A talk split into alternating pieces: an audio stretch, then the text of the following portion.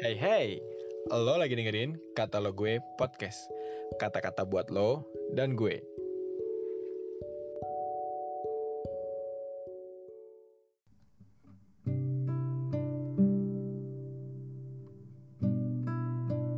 Shalom teman-teman semua, apa kabarnya nih? Aku harap kalian pada baik-baik aja ya. Hari ini hari Kamis, tanggal 13 April 2023.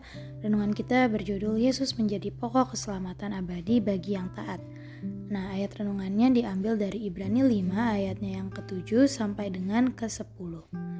Dalam hidupnya sebagai manusia, ia telah mempersembahkan doa dan permohonan dengan ratap tangis dan keluhan kepada Dia yang sanggup menyelamatkannya dari maut dan karena kesalehannya ia telah didengarkan. Dan sekalipun ia adalah anak, ia telah belajar menjadi taat dari apa yang telah dideritanya. Dan sesudah ia mencapai kesempurnaannya, ia menjadi pokok keselamatan yang abadi bagi semua orang yang taat kepadanya. Dan ia dipanggil menjadi imam besar oleh Allah menurut peraturan Melkisedek.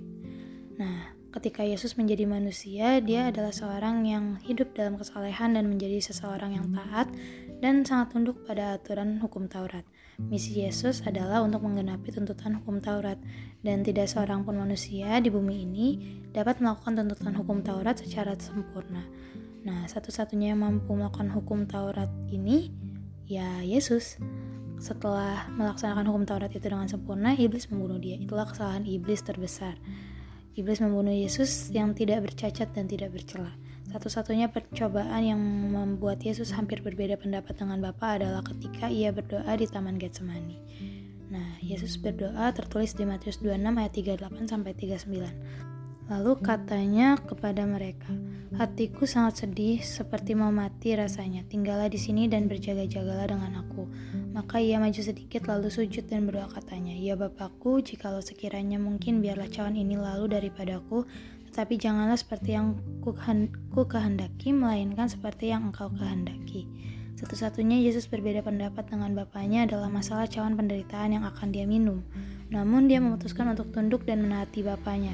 Dia tidak melawan atau mencoba lari menghindari semua penderitaan yang akan dialami. Dan untuk itu ada seorang malaikat yang datang untuk melayani dia, untuk masuk ke dalam penderitaan di akhir masa untuk melaksanakan misinya. Sekian renungan kita pada pagi hari ini. God bless you.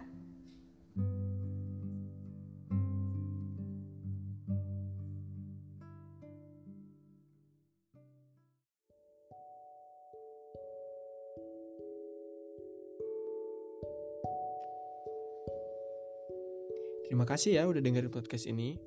Jangan lupa di follow dan juga di share ke teman-teman yang lain ya.